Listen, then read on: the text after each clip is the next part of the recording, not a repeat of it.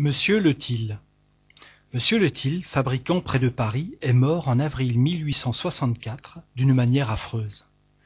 Une chaudière de vernis en ébullition ayant pris feu et s'étant renversée sur lui, il fut en un clin d'œil couvert d'une manière embrasée et comprit tout de suite qu'il était perdu. Seul en ce moment dans l'atelier, avec un jeune apprenti, il eut le courage de se rendre à son domicile, distant de plus de 200 mètres. Lorsqu'on put lui donner les premiers secours, les chairs étaient brûlées et s'en allaient par lambeaux. Les os d'une partie du corps et de la face étaient à nu. Il vécut ainsi 12 heures dans les plus horribles souffrances, conservant malgré cela toute sa présence d'esprit jusqu'au dernier moment et mettant ordre à ses affaires avec une parfaite lucidité. Pendant cette cruelle agonie, il ne fit entendre aucune plainte, aucun murmure, et mourut en priant Dieu. C'était un homme très honorable, d'un caractère doux et bienveillant, aimé et estimé de tous ceux qui l'ont connu. Il avait embrassé les idées spirites avec enthousiasme, mais pas assez de réflexion, et fut, par cette raison, étant un peu médium lui-même, le jouet de nombreuses mystifications qui, cependant, n'ébranlèrent pas sa foi. Sa confiance à ce que lui disaient les esprits était poussée, dans certaines circonstances, jusqu'à la naïveté. Évoqué à la Société de Paris le 29 avril 1864, peu de jours après sa mort, et encore sous l'impression de la terrible scène dont il avait été victime, il donna la communication suivante. « Une tristesse profonde m'accable. Tout épouvanté encore que de ma mort tragique, je me crois sous le fer d'un bourreau. Que j'ai donc souffert, oh, que j'ai souffert. J'en suis tout tremblant. Il me semble que je sens encore l'odeur fétide que mes chairs brûlées jetaient autour de moi. Agonie de 12 heures que tu as éprouvé le coupable esprit. Il a souffert sans murmure. Aussi, Dieu va lui donner son pardon. Ô ma bien-aimée, ne pleure plus sur moi. Mes douleurs vont se calmer. Je ne souffre plus réellement, mais le souvenir équivaut à la réalité. Ma connaissance du spiritisme m'aide beaucoup. Je vois maintenant que, sans cette douce croyance, je serais resté dans le délire où j'ai été jeté par cette mort affreuse. Mais j'ai un consolateur qui ne m'a pas quitté depuis mon dernier soupir. Je parlais encore que je le voyais déjà près de moi. Il me semblait que c'était un reflet de mes douleurs qui me donnait le vertige et me montrait des fantômes. Non, c'était mon ange protecteur qui, silencieux et muet, me consolait par le cœur. Dès que j'eus dit adieu à la terre, il me dit « Viens, mon fils, et revois le jour ». Je respirais plus librement, croyant sortir d'un songe effroyable. Je parlais de ma bien-aimée épouse, du courageux enfant qui s'était dévoué pour moi. « Tous sont sur la terre, » me dit-il. « Toi, ô mon fils, tu es parmi nous. » Je cherchais ma maison. L'ange m'y laissa rentrer, tout en m'y accompagnant. Je vis tout le monde en larmes. Tout était triste et en deuil dans cette paisible demeure d'autrefois. Je ne pus soutenir plus longtemps la vue de ce douloureux spectacle. Trop ému, je dis à mon guide, « Ô mon bon ange, sortons d'ici. » « Oui, sortons, dit l'ange, et cherchons le repos. » Depuis, je souffre moins. Si je ne voyais mon épouse inconsolable, mes amis si tristes, je serais presque heureux. Mon bon guide, mon cher ange, a bien voulu me dire pourquoi j'ai eu une mort si douloureuse. Et pour votre enseignement, mes enfants, je vais vous faire un aveu.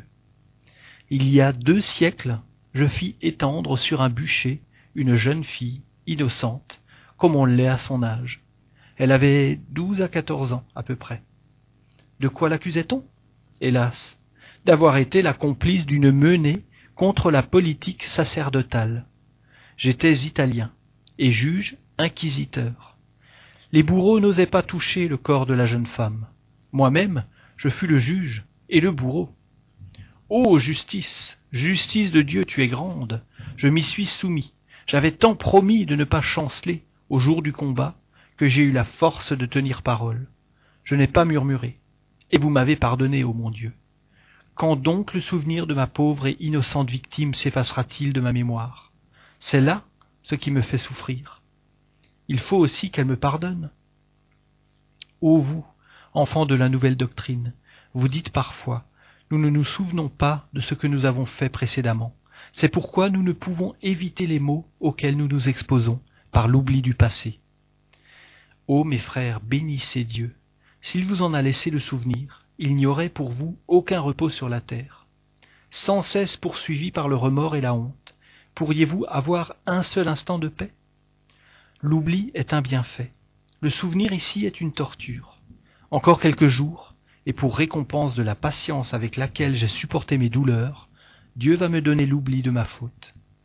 Voici la promesse qui vient de m'être faite par mon bon ange. Le caractère de Monsieur Letil dans sa dernière existence prouve combien son esprit s'était amélioré. Sa conduite a été le résultat de son repentir et des résolutions qu'il avait prises. Mais cela ne suffisait pas.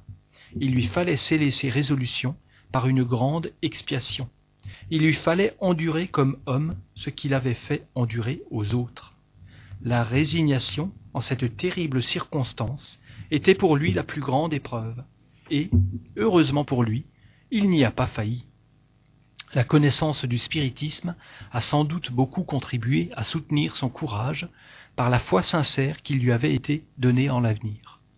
Il savait que les douleurs de la vie sont des épreuves et des expiations, et il s'y était soumis sans murmurer, disant « Dieu est juste, je l'ai sans doute mérité ». Un savant ambitieux. Madame B. de Bordeaux n'a pas éprouvé les poignantes angoisses de la misère, mais elle a été toute sa vie un martyr de douleurs physiques par les innombrables maladies graves dont elle a été atteinte pendant 70 ans, depuis l'âge de 5 mois, et qui, presque chaque année, l'ont mise à la porte du tombeau. 3 fois elle fut empoisonnée par les essais que la science incertaine fit sur elle, et son tempérament, ruiné par les remèdes autant que par les maladies, l'a laissée jusqu'à la fin de ses jours en proie à d'intolérables souffrances que rien ne pouvait calmer.